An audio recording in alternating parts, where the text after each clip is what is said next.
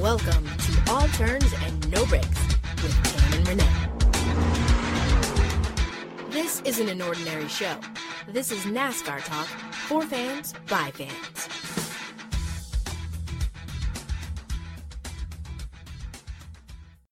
Hey, NASCAR fans, welcome back to another episode of All Turns and No Breaks with Tam and Renee. I am Renee, and she is Tam. Hey to the hey, hey, hey, I'm happy. I am. you guys have no idea how happy I am. Okay, you guys know how happy I am. I feel bad because I am a diehard NASCAR fan, but I am very happy that the season is over. Finally. How about you, Renee? Oh my gosh, it seems like it's just been forever, but here we are in the last episode, and uh, we're going to make it a good one. Yes, we are going to make it a good one because we have a special guest. Kenny, front row Kenny is back in the house. It's been a couple of episodes. You know, he had to abandon us because he was working his official job, but he is back with us for our last podcast of the season. So I guess we just need to ask you, what do you feel about the season being over as a diehard NASCAR fan? First off, thanks guys for having me back on again. I don't want to say I abandoned you guys. Come on now. You know, we always family. I know, right? but being a fan for so long, like, man, 38 weeks is a long, long time. I'm somewhat relieved that the season is over, especially given the fact that it's such a short off season. There's only 91 days till the Daytona 500. That's not really that long from now. But I think we had a pretty good season. I don't know how you guys feel about this year. I'll go first and I'll let Renee chime in. I thought the season was okay. I'm still trying to adjust to not having Uncle Cousin Carl Edwards, Tony Stewart, Dale Jr. We had a, I don't want to use the word half-ass part-time season, or we received a half-ass part-time season from Matt Kenseth. No fault of his own, obviously, but I have mixed feelings about the season. It was great to see Chase Elliott finally get not just one, but two wins. And NASCAR, obviously, and we'll jump into that, has a new champ. It was some excitement for a minute with the big three going at it. Kyle Busch was Kyle Busch. I don't know. I just thought if I had to grade the season on a scale of one to 10, I think I would give it a seven. Is that fair? I mean, Renee, what do you think? How do you feel about this season? Well, that's pretty much in the same range that I was going to give it. I was going to give it like a, a six, really, tell you the truth. and the only reason why I say that it was only because like it wasn't like this season was over the top, like awesome or, you know, just wowing and or anything like that. Cause for the most part, here's pretty much what we got in a nutshell.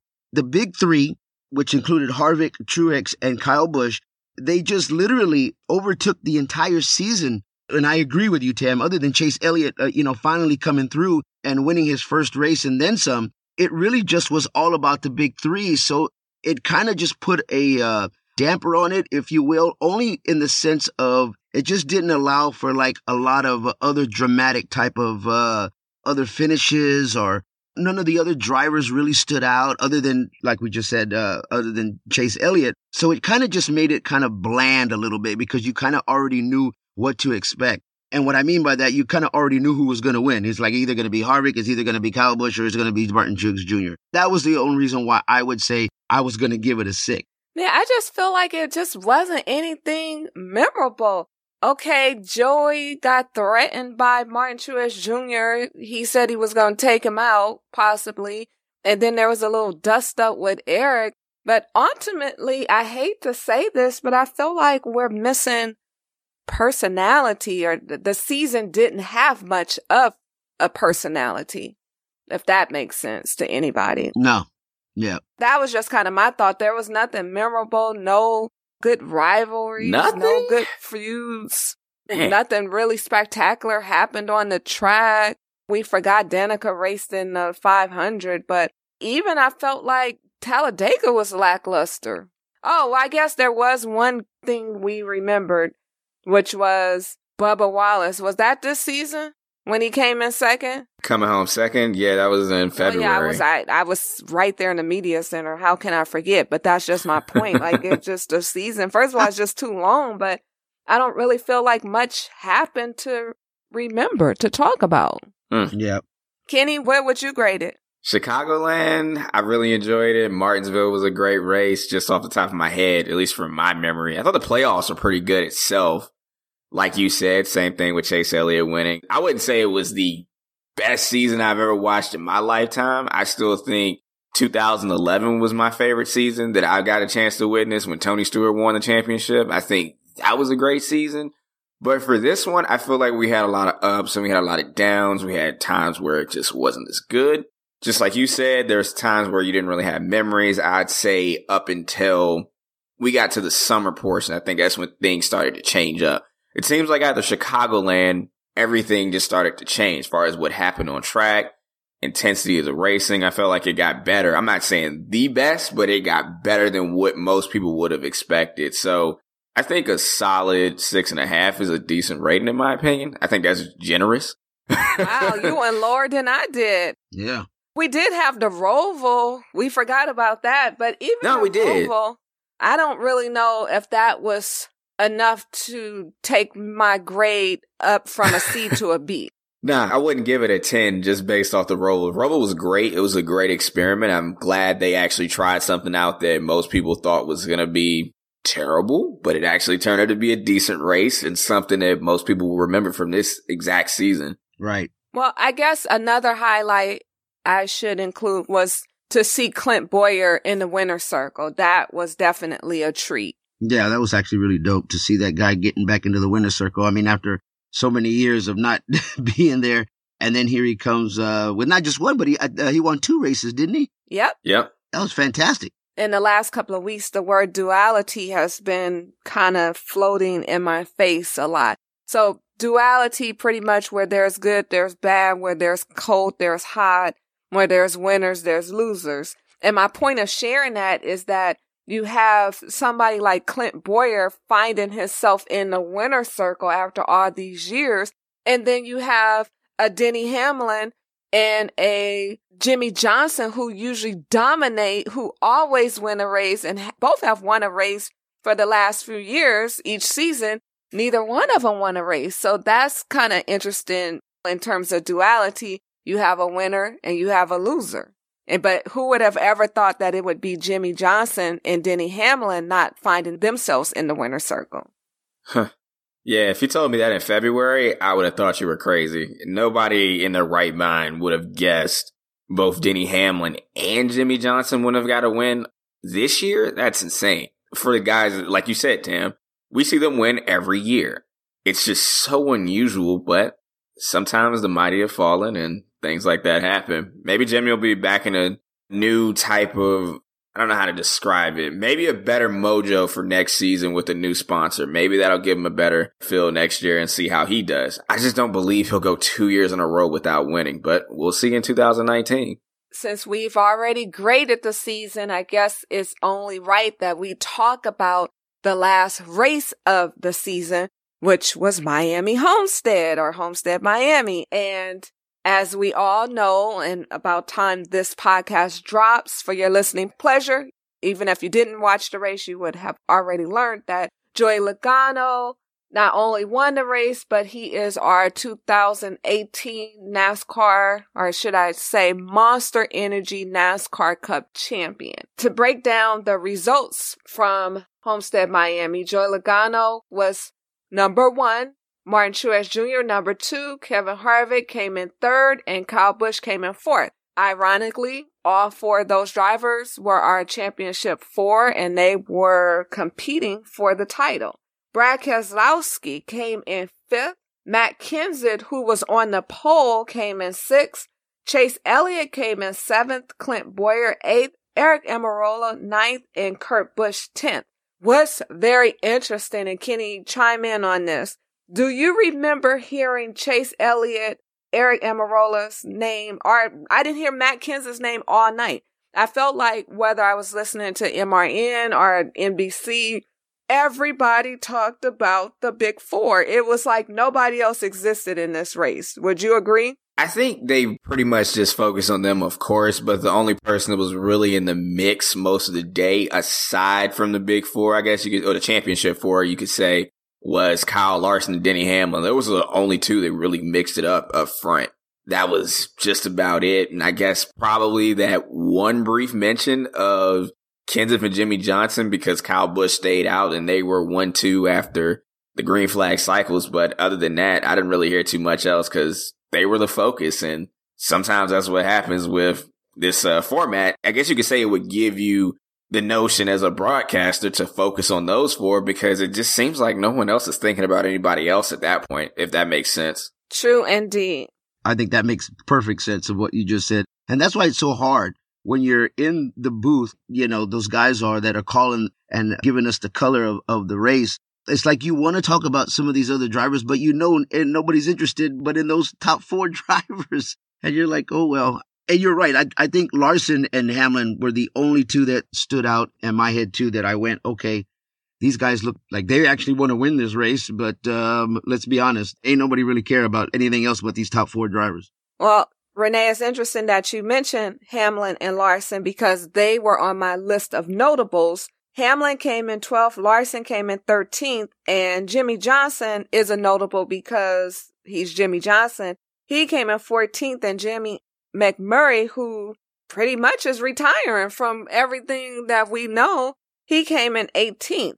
Now, Hamlin and Larson were the only other two drivers aside from the championship four that led a lap. Joey led the most laps of the night with 80. Kevin Harvick led 58 laps. Larson led 45 laps. Hamlin led 41 laps.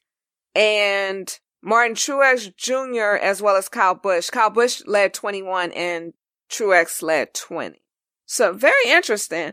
I felt like Kyle Busch didn't bring his A game if that makes sense. I just, mm. from the time the green flag dropped, I didn't feel as if Kyle Busch was going to be a competitor. I mean, there was one little time where I was like, okay, maybe, but I just didn't have that feeling that he was going to be our champion. I did at various parts of the race believe that Harvick was going to win, Truex was going to win, or Joey was going to win. But Kyle Busch, maybe for a split second, I just felt like it wasn't there for him tonight. He was having pit crew problems too, so that didn't help. Yep. That's a huge factor I thought about too, Renee. Yeah. I was thinking the exact same thing. Well, what's interesting, I'll just read this off for you guys. The final standings for the season. Joey Logano, obviously, is the top guy or top driver in points. Truex Jr. second, Harvick third, Kyle Busch fourth, Aric Almirola fifth, which is not bad. I That's guess great good, for Aric. yeah, great equipment can change your entire NASCAR life, and Aric Almirola proved it. but then it's kind of it begs the differ, you know, it begs the point. Well, what was Danica's excuse? But I just had to throw that jab out there. there you go. Okay, Chase Elliott came in sixth, Kurt Busch seventh, Brad Keselowski eighth, Larson ninth, Ryan Blaney tenth, Denny Hamlin 11th, Clint Bowyer 12th, Austin Dillon 13th. Now this is interesting. Jimmie Johnson came in 14th, Erik Jones 15th, and Alex Bowman 16th. And I'm trying to figure out who didn't make the top 16 in the final standings that was a playoff driver. Who am I missing, Kenny or Renee? Help me out. Well, you got Jimmie Johnson because he made it. He made the playoffs. Right. He got knocked out at the Roval. I think he oh, just about got everybody. Yeah, he made it. He almost advanced. If it wasn't for what happened on that last lap with him and Truex, we would be looking at a totally different picture, possibly. Okay, well then I stand corrected. And not just dude, I mean I definitely made a huge error, but it just does not feel like Jimmie Johnson made the playoffs this year. Yeah, he made it, but it just, he barely made it in and then almost got himself into the next round, but just fell a little short this season, unfortunately. Okay, so I stand corrected. Jimmie did make the playoffs. So the 16 drivers that I just read were all the 16 drivers that were in the playoffs, and those are the final standings in order in terms of points for the end of the season. I guess on the bright side, Jimmie cracked the top 20. I don't know. I think that's a win for him, given the season he's had. And I think no that, kidding. God. Like me and Renee Atrocious. typically would say he would win something this year. Like we typically Right? would say I'm that like, once geez. at some point, but we didn't have that conversation once this year, which is crazy. Yeah. Okay, No, so let me God. ask you guys this. Did any of you guys see Joey winning? Now, we talked about this on the last episode. The big three, all of them were championship drivers heading into the final race. And of course, they were the big three that we talked about all season long. But here comes Joey, who Vegas, the odds weren't in his favorite, although he thought he was the favorite and Joey proved everybody wrong. Did you really see that happening and playing out the way it did? Like, be honest. I posted this on Twitter. I was like, be honest. Who Yeah. out there really picked Joey to win? You know what, Tam? When we did the previous episode right before this one here, something in my gut was, and I'm sitting here thinking to myself, you know what? That would be just like Joey Logano to win this damn last race. You know what I'm saying? You know, just like, should I pick him? And I go, well, wait a minute. I go, you know what? No, because I'm not going to pick him to win. I go, but although something about the whole situation just went, it would be just like Joey Logano to win this race. But I didn't go with Joey because I really honestly believed that Kyle Busch would win it. And I wouldn't have been surprised if Harvick won either because just the way Harvick has been racing all year. It really did come out of nowhere, but I mean, I was just like, Joey Logano. Who said Joey Logano, your 2018, you know what I'm saying? Nobody. I mean, other than Joey Logano fans and maybe Joey Logano. Wow. I think, if I'm not mistaken, and Kenny, you can chime in on this, everybody who won a championship this year, whether it's trucks or Xfinity, were first time winners, right? Yeah, everyone got their first championship this weekend. Yeah, well, that's what I'm saying. First championship. Oh yeah, mm-hmm. Brett Moffitt, Tyler Reddick, and where Tyler Reddick actually fits in this exact conversation that we're having. He was the same guy that nobody really picked or nobody really thought was going to win. He won Daytona in February. He's hung around all season. Him and Christopher Bell statistically are somewhat similar, but no one could have really picked Reddick, and a lot of people were against Logano compared to everyone else. He was the, I guess you could say, the weakest in terms of statistics compared to Kyle Busch, Kevin Harvick, and Martin Truex. It seemed like those guys were more than likely to win, probably on that 80%, and then Joey Logano was your 20%.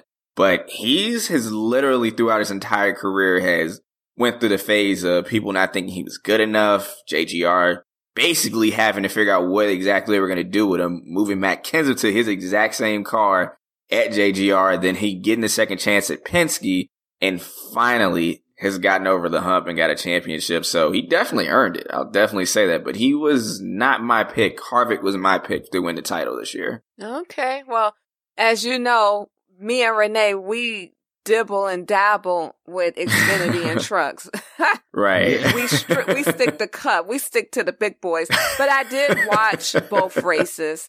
And shout out to my boy who is on, well, he's not always on the pit crew, but he worked the championship race for Brett Moffitt and he got a championship under his belt for trucks. Oh, man. So shout out to That's him. great. Yeah, he That actually. Great. Well, okay, you guys know I know a lot of the pit guys. I know a lot of people who work at NASCAR. So let me just put that disclaimer out there. But yeah, Wow, name drop. yeah, well, you know, I got to give a shout out because it's not every day any of us are winning a championship. yeah. That's true. Okay, I do want to kind of revisit something that I mentioned earlier about Matt Kenseth being done. I'm just like, should we call this the season of people being done? Because real talk, Jimmie Johnson and Chad Knaus is done. Jamie McMurray is done. Matt Kenseth is done. Cole Whitt is done. Furniture Row Racing is done. AJ Allmendinger is done. And nobody knows what the hell is going on with Kurt Busch and Daniel Suarez. hey, I hate to say this, but we know that Daniel's not going to be done, but Daniel could be done. Where's he going to go? Where's their Mm. open ride? well, there's that. And then who wants to go from racing in good equipment at Joe Gibbs Racing to some other team? that nobody heard of.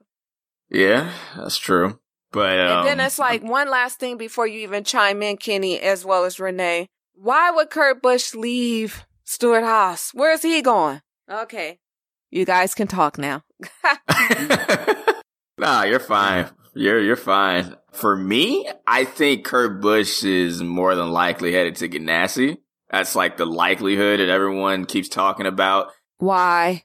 It kind of makes sense given what he has talked about in the past, which is trying to make an attempt to run the Indy 500 at some point. Ganassi is probably one of those guys that'd be willing to let him do so.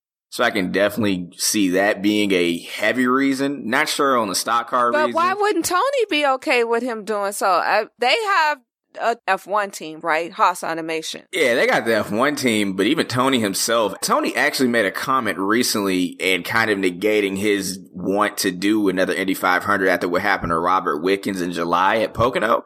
He's kind of completely, because he's kind of kind of dialed back on that and he's like, man, I don't know if I could do this again.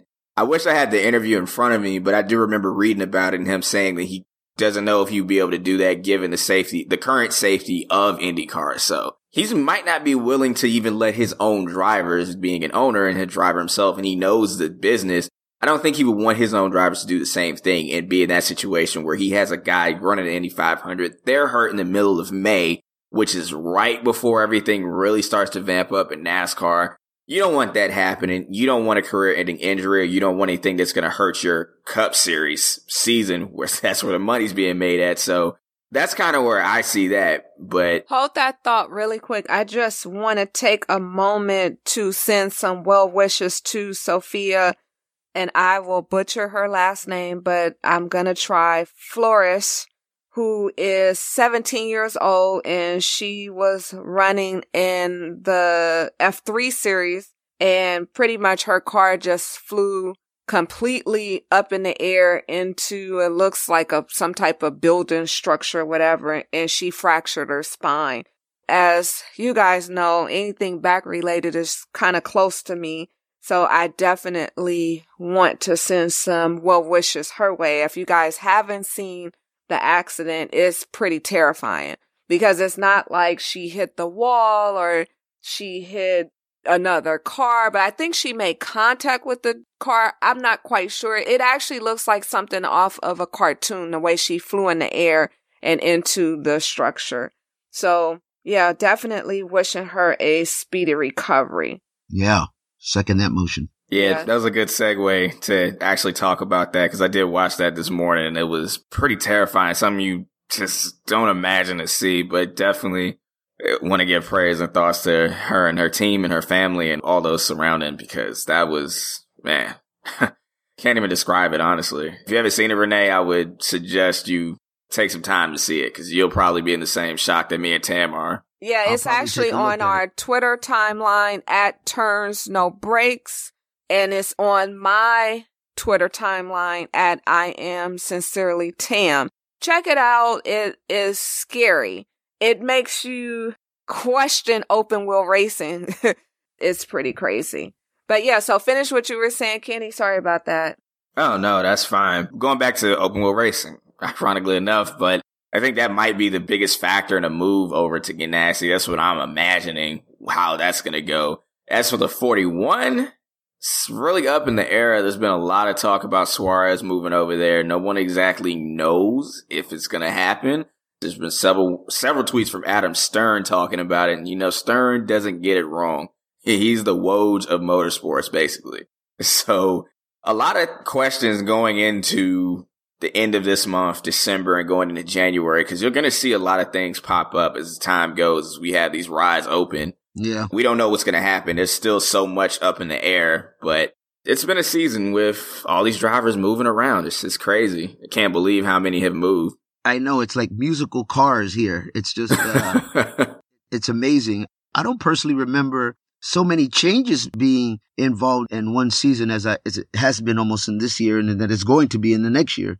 But I think maybe some of this might do some good for some of these drivers. You know, it's just like how I've always thought, and I think I've alluded to this before on, on previous podcasts to Tam, but sometimes it's just like anything else when you have an athlete of any sport. And sometimes you just need change. You know what I mean? You just need to go to a different team. You just need a different type of scenery. And sometimes that helps you kind of clear out mentally all the stuff that didn't go right. And a perfect example is if let's take Jimmie Johnson, for example. You know, he had just an atrocious year this year, but getting out from his sponsorship with Lowe's and going into another sponsorship, blah, blah. Sometimes I think just a little bit of change is what some of these guys need and, and some of these athletes need in general because it kind of cleans the slate and you start new. And sometimes that, that helps out and sometimes it doesn't, but I guess that remains to be seen in 2019. And see, I think that's everything that's wrong with NASCAR right now. It's too much change all the time. Change, change, change. And we're losing too much and too many drivers in such a short period of time. Okay, I, I hate to sound like a broken record and I understand that change is a part of life, but who do you root for when your favorite driver is gone? It's just so much and it's hard to keep up. Like this entire season, every time I saw the number 20, I still was thinking Matt Kenseth, not realizing that it was Erik Jones. I find myself all the time trying to figure out, okay, 19 car is no longer Carl Edwards, it's Daniel Suarez, the 20 is Erik Jones. But my mind was like, okay, Matt Kenseth is racing in this race, but it's not clicking to me that he's in the number six car. And then I'm like, okay, well, no, maybe that's Trevor Bayne this week. Like, I'm confused. and being confused is not good. I think I was still looking at the 24 thinking it was Chase Elliott. Oh, you know what? Can I tell you something? I've done that probably half of the season. Really? Yes. It, Dude, it I caught myself. I know he's not in the 24, and I know that is William Byron in the 24, but I know it hasn't actually clicked or it doesn't click automatically. I have to really like say, oh, okay, it's not him. And in fact, forgive me if I've actually posted anything with the wrong car because that's a huge thing for me. I mean, I get his change and why, but it's just kind of like, uh, you went from the iconic 24 to your dad's car I would have rather Chase started his career with his dad's number. Mm, yeah. And I don't want to say that William Byron's not living up to the hype of the 24, but. Uh, William Byron's a rookie. People got to give him a break. He's a rookie. It's not going to be instant success. It's just not. No, it's not. But there's no instant anything. He's not memorable. We don't hear much from him to even know what kind of personality he has. Hmm. I don't know. I feel like enough people have known who he was based on, guess what, Rick Allen's famous quote about him. You know, he came from iRacing. That's where a lot of people know him from, actually. And that's where I actually learned about William Byron, as a matter of fact. Purely okay. off of iRacing. I know that's like, we talk about that a lot, but no, that's where most people know this, him from. Kenny. This is my whole argument about a sport that needs to grow. You are a fan. You're an existing fan who's into all that. Me and Renee, we don't know much about iRacing. Renee, you know anything about iRacing? Not really. Okay.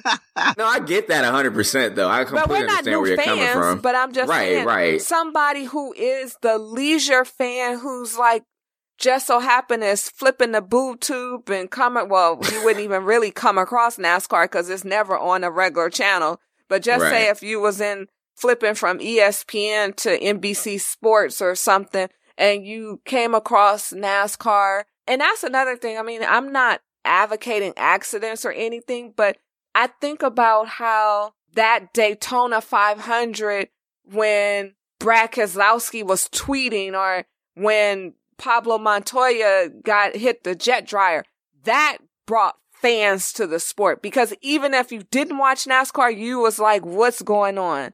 Like I yeah. had so many people like, what's going on? Explain to me.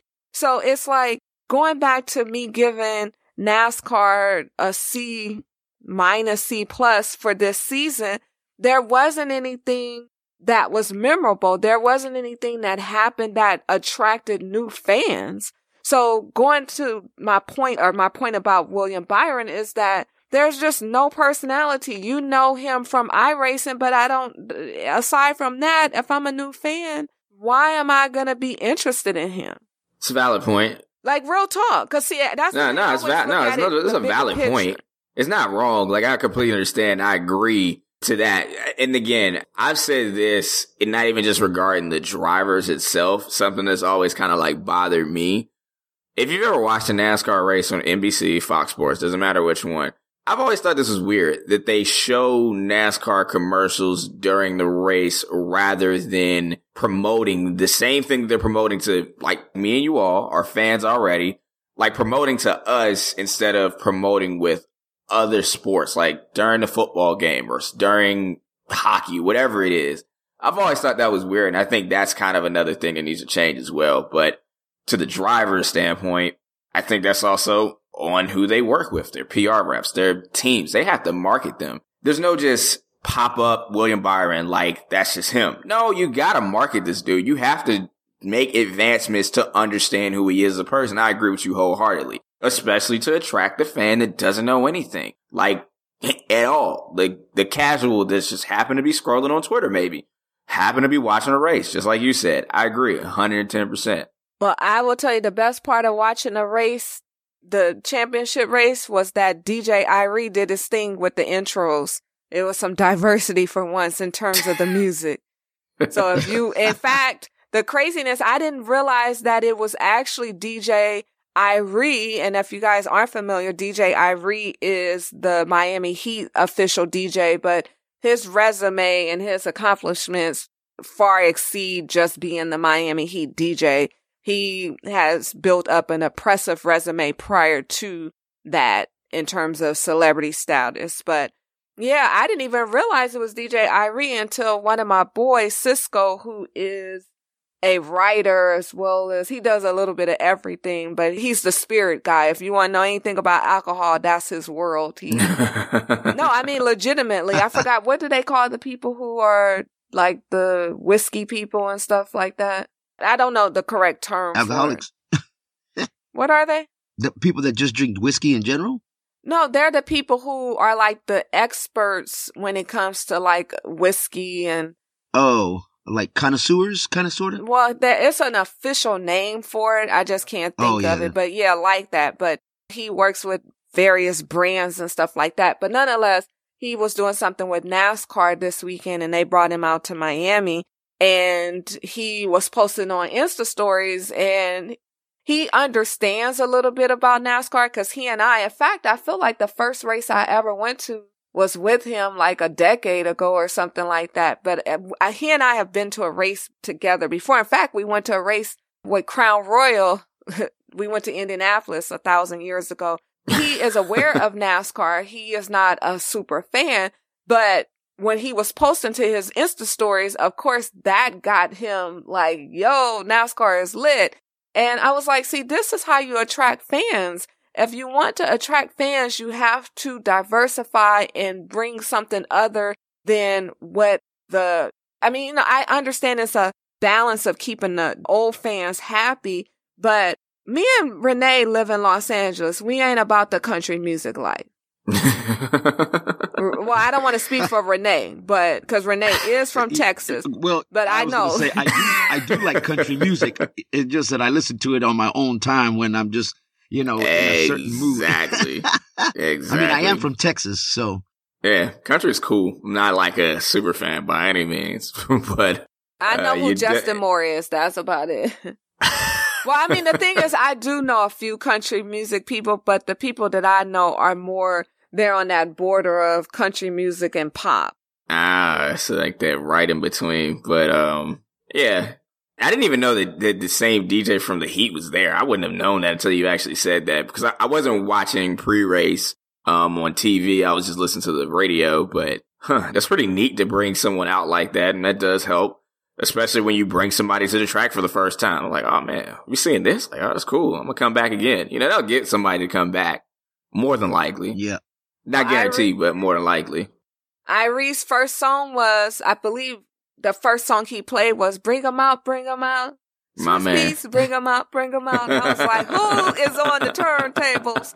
And then Bruce Buffer was like, let's get ready. And I was like, okay. I, I mean, I was really hyped. Yeah. But then I think personally, the race was exciting because it was the championship race, but if it wasn't, I was over the race. Mm, I don't know. I don't know. Miami's a really good track and it's I've told you this before. I think it's the best track to end the season on. I know people have chatted about let's switch it out every year. I don't think you're going to be able to get that element anywhere else, honestly. Like Miami is it. It's the perfect mile and a half track. You start in the day, you come into the night. Whoever is really good at the end is going to be really good. Whoever's good in the beginning is going to be good. I think it's the perfect championship spot. Yeah. And then again, it is Miami. I mean, that too. Yeah, yeah, that too. Come on. You don't care who you are. Any time to be in Miami is the perfect time to be there. Yeah, absolutely. I agree. We ran a poll and we simply asked, is this race good or is it just because it's the championship race that you're enjoying it? Hashtag NASCAR, hashtag championship four. Now, it's interesting how the results have changed because at first most people were saying that it was not a good race, but it shaped up to be a good race. But I still feel it was only really good because it was the championship. But 64% said yes, they were enjoying it. 18% said not a good race and another 18% said it's so-so. So I guess I stand corrected. People enjoyed the race. What else do we need to talk about? This is the last podcast of the season. Yeah. What do you guys want to talk about? Oh, actually, I guess we should ask the question. Should NASCAR consider rotating the championship race or should it be in Miami every year? You know my stand on that, Matt. I think I just made my feelings known about it. and Kenny, what do you think? I think no. I think Miami has like birthed itself into like the best spot. It used to not be a really good spot to have a championship up until 2003 when they added the progressive banking and started the race a little bit later than they usually did. And it goes from day to night, literally just made it a perfect track, perfect spot. During this time of the year, I think it's perfect because it's not too hot in Florida. It's kind of cool at night, at least. And it just puts on a good show. The drivers have more than one lane to ride in. It's perfect. I think it's perfect. It really is a driver's track, and whoever's really good typically will end up being the one that wins. Okay, as far as my thoughts on it, I'm all about mixing things up. I don't really care one way or the other. If they decided mm. to change it, I do think Miami should be on the schedule, but if they decided to change up the championship race every year, I'm okay with that. Now, here's a question though for both of you guys. Do you think Miami should be added and we should race twice a year at Miami or no? Including the last race of the season like we had this year? Yeah, I mean, like now we race twice in Vegas because I feel like Vegas and Miami are better destinations. Yeah, I'm totally okay with that. I think NASCAR should make it twice a year, just like Vegas. And I'm in agreement with Kenny as well. I just think it's a great track in general. So I wouldn't mind seeing the races there twice a year. And then, like I keep saying, I mean, it's just Miami. Come on, Let, like let's go. um, for me, I have no idea where you place on the schedule if you give it a second date. It would be cool, but at the same time, I don't know where you would put it. Sometime at like April, maybe. Not sure where you would place it because it's a good spot, just like Vegas, especially in regards to a casual fan that's just in town that weekend, just happens to have a ticket or something of that nature both of those cities are perfect destination cities, just like what you both have said. So I don't know. I don't think two would do that place any good. I think just one needs to stick how it is now. Okay. Well, I was thinking in terms of weather. Miami is somewhat like California. Weather is pretty decent all year long, so why not? Yeah, yeah, that's true. Like I said, this is our last podcast of the season. Clearly, we are coming close to the end of the show. I think the only thing we need to talk about or there's left to talk about is Steve Phelps. He addressed the media for 45 minutes and he had a lot to say, but for the most part, it all boiled down to him saying that they were going to look into making some changes, which is this reoccurring thing. I don't know. It's just always things are changing in NASCAR. Kenny, I would love to hear your thoughts on Steve Phelps' comments because I'm sure you have read them and are aware of them. And Renee, you can chime in and then we can say our goodbyes to the party people that are listening. For me, um, I read what Phelps had to say this morning about everything kind of trying to change for the foreseeable future. I think what needs to be said and needs to be noticed just all across the board is that not everything is okay. We're looking at a brand new package for next year. And that's huge on a lot of fans. And a lot of fans are really against it already. And we haven't seen a lick of racing in 2019 yet. A lot of people are mad about it. A lot of people, he thinks that this is going to be a great fix.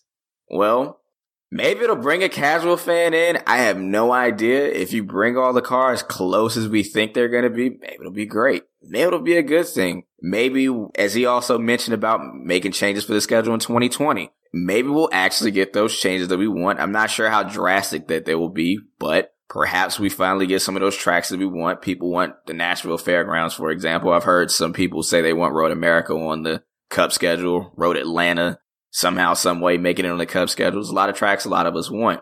Another good thing I thought he pointed out was the fact that there's a real big gap between the short track world, which is all the late model racing that NASCAR sanctions by the Whelen or the Whelen American All American Series, all of those sanctioning bodies that they do across the entire United States at plenty of tracks, probably like tracks that are close to you guys. Example, like Irwindale, for example, is a NASCAR sanctioned track when it comes to stuff like that. Right. Is to keep all of that and promote it within the Cup Series. You know, the big time, uh, you can say the National Series. You need to have cross promotion, and there needs to be a better relationship between the big leagues and the grassroots. There needs to be a way, way better connection. I think the people who they can really help out with that, and I hope Phelps actually makes a big advancement towards that is using Whelen. Whelen is really about a lot of the grassroots racing. You see Whelen everywhere in grassroots racing, especially the modified series. So I think it'd be huge for them to continue to grow that relationship and make that better because that's really what made NASCAR grow at a time. It made it grow substantially because you've got the grassroots guys and then you have the national series guys. They used to mix it up a ton back in the day, but you know, times have changed. So hopefully there's a lot of good change coming in the future for sure.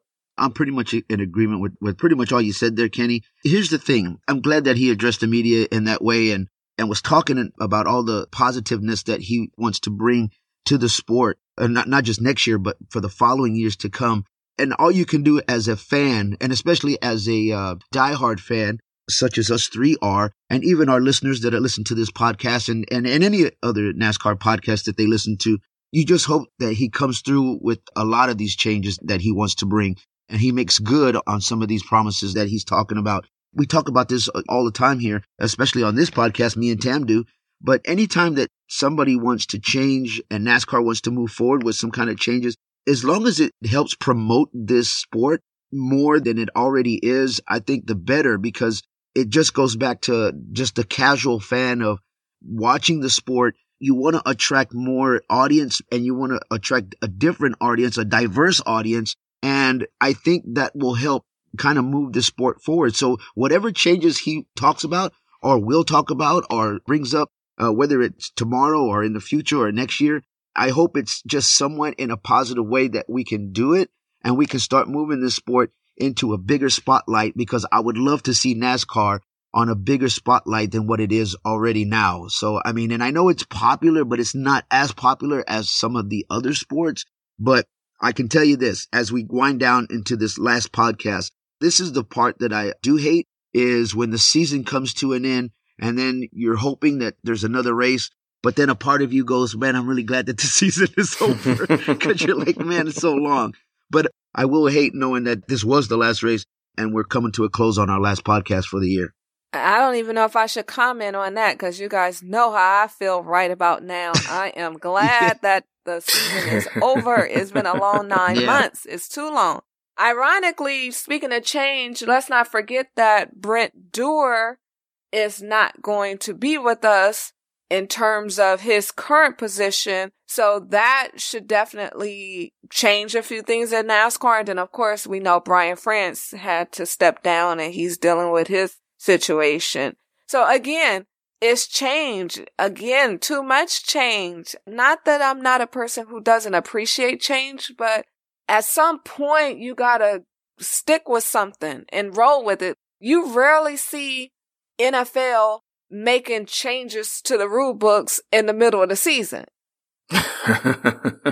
NBA Yeah. doesn't do it either. no. Only NASCAR on a Tuesday will make a change on a Wednesday. Yeah, ain't that the truth? and then you have drivers kind of similar to what happened a couple of weeks ago with Kurt Busch not understanding and was like, dude, just bring me the freaking handbook. So, you know, like it's, yeah, it's just constant change. And at some point, people don't like change. Yeah, that's, you that's adjust true. to it. But again, let's think about all the drivers. And I started to say this earlier, but I didn't quite finish my thought. But no Jeff Gordon, no Dale Jr., no Tony Stewart, no Uncle Cousin Carl Edwards, now no Matt Kenseth, no AJ Allmendinger, no Jamie McMurray. Who am I forgetting? Oh, and Greg Biffle. Ah, good old Greg Biffle. he's still racing. And yeah, I know, right? Yeah, he's still out there racing a little bit. So now you have all those drivers gone, and then you got drivers changing numbers. I'm just so confused. Yeah, But uh, not to be a complainer because clearly we love this sport because we don't get paid to do this podcast. We do this podcast for the love of the sport. And speaking of, shout out to a few brands that we work with this year, including Shell. Shell Pennzoil is actually Joey Logano's long-term sponsor and main sponsor, and they won. So shout out to them. We've worked with them, at least I have over the years, and I always appreciate working with them. Shout out to Ford, Buick, who has given me cars to get to and from the track on race day. Who else? Chevy. Shout out to Chevy. Oh, and speaking of, I do want to break this down really quick. As you know, Ford, they won 19 races. Toyota 13 and Chevy Ford. It's the year of Ford. Ford hadn't won. They hadn't had a championship driver since what, 2004? 2000. I think Yeah, Kurt Busch. Yeah. yeah. Kurt Busch is the last one. Yeah, so shout out to Ford and Oh, and a shout out to Kingsford. Oh yeah, shout out to Kingsford. If you guys don't remember, Renee and I barbecued and we live tweeted next year if we come back, and I say the word if because we have to see once the season closer to the season, we'll figure out if we're going to do the podcast again. Yeah. We've done the podcast three years, three long years. so we're not saying that it's the end, but we're just saying we don't know at this moment. We may come back. And I feel like we're missing some other. Oh, shout out to Valvoline. We didn't work with Valvoline this year, but we worked with Valvoline last year. Right. And we have some other people. Old Spice. Shout out to Old Spice. I'm forgetting some other brands that we've worked with that have either given us products or cars or something. And, you know, we've given you guys products. So shout out to all those guys and shout out to Kenny. Thank you. We appreciate you. We are happy that you have come on the show and listen to Renee and I, especially myself, ramble and add your insight because your insight is very different than ours. Because at times Renee and I just have so much going on. It's like, okay, we watch the races on Sundays and we jump on the podcast and during the week I'm trying to keep up. NASCAR is just a lot for people like us who have, not to say other people don't have much going on, but you guys get where I'm going. So yeah, and Renee, thanks for showing up every week. I enjoy talking to you.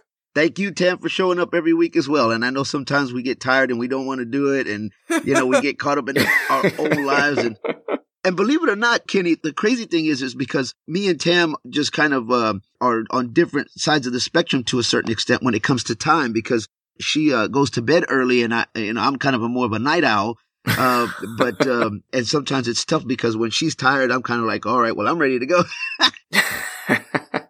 But thank you, Tam, for ha- hanging in there with me. And it's always a pleasure, you know, doing the podcast each and every week. And here's to you and Kenny for another wonderful season of this podcast. And, uh, like Tam said before, you listeners out there, we're going to try to see how it looks when we uh, come back next year. And um, we'll see where this podcast goes.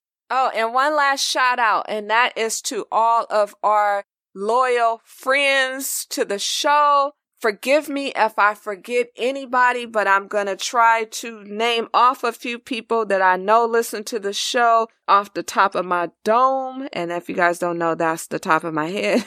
Let's see. Kobe Lambert, thank you very much for listening. We appreciate you. Oh, Graydon Bunn, shout out to Graydon and his boys. Each week as a family, they get together and they predict who they think will win the race. And they have like every die cast card there is known to NASCAR fans and they post photos and they tag us in their photos of their picks. Let's see, who else am I forgetting? Oh, Patrick Drone. Shout out to Patrick. Bill Steinbach. Shout out to Bill. Loose Lug Nuts on Twitter. Who else am I missing? Oh, Don Delarente. He's been down with us since day one. Gray Clark. Right on. Sandra. There are a bunch of people that listen and everybody else who we don't know by name. That's because you guys don't leave comments. But if you leave comments, we'll be sure to give you a shout out the next time. For myself, Renee, and Kenny, I guess this is bye bye we're gone, but we're still on social. So follow us on Twitter, Facebook, and Instagram. We will be posting throughout the off season on all those social media channels. Again, it's at Turns No Breaks. And I guess I'll let Renee wrap us up because that's usually his job. Renee? I got one more thing real quick before you guys wrap up. Um, just want to first off and say thank you guys for having me on again. And for the last two and a half years, you guys have always supported me. You guys have always been there for me. I really do appreciate it. Cause as a matter of fact, I found a tweet from 2016 in August when I first launched the provisional podcast and Tam, you had commented on it like good luck. And it's kind of crazy how two years have passed by. All that's happened. I've done the podcast, been on you, your guys show and a few other people's show. Then on top of that, now where I'm at at the Motor Racing Network, which is pretty cool. So I'm really thankful for your support and for both you guys' support and just absolutely happy that you guys have been able to do this pod for so long and it's been entertaining. And I'm glad to have some people of color for one doing this as well. So it's been pretty cool to watch you guys take this journey. And hopefully in 2019, we'll have you guys back. Yep. You got African American and a Hispanic talking NASCAR. Don't get no you better see? than that. hey, look, that was my draw. Hey, listen, when I first saw your pod, I'm like, wait, what? I'm like, yo, that's cool. Just giving a disclaimer to know Renee and I is to know that neither one of us really see color because it's just not the makeup of who we are. Right. If you listen to any episode of this podcast, you already know that Renee and I actually we listen to EDM, and if you don't know, that's electronic music. Hey, EDM is house cool. music. we're yeah, not man. we're not your average NASCAR fan, but we are fans just like you. So don't let anything like us being African American and Hispanic change your opinion because hey, it is what it is. Oh yeah, we got love for everybody. Always, gotta always show love. Kenny, why don't you uh, give uh, the listeners uh, where they can find you on social media? Now you guys can find me on social media at Front Row Kenny. I'm always on Twitter, always talking to Tam, always talking to Renee, and make sure you guys also hop on Twitter at 7 p.m. Eastern for NASCAR talk. Make sure you guys join in on that. We're going to talk about everything. So yeah. Oh, and one last shout out. I feel like I owe the PETM podcast guys a shout out because they kind of been around from day one too. So shout out to those guys. Right on, right on. I think that's about it. We done shouted out everybody. Let me shout, yeah. like shout out to The Walking Dead because I will be watching you every Sunday now that NASCAR is over. Shout out to the NFL. shout out to Ray yeah, Donovan no on my shout Sunday out to program. Every other sport that's on right now. right. Okay, Renee, wrap us up. Okay, here we go, guys. Uh, once again, the ultimate shout out is to our listeners, and you guys know who you are. Thank you for listening to us each and every week. For Tam, myself, Front Row Kenny here on the show with us today. Ladies and gentlemen, we are definitely going to miss you. Please don't make no mistake that not only do we love NASCAR, but we love you as our fans and our supporters that have supported us for the last several years of listening to our podcast. Thank you so much. Stay tuned. We just don't know for sure right now, but right now we're going to say yes. We will see you next year. Bye bye. See ya. Thanks so much for tuning in with Tam and Renee.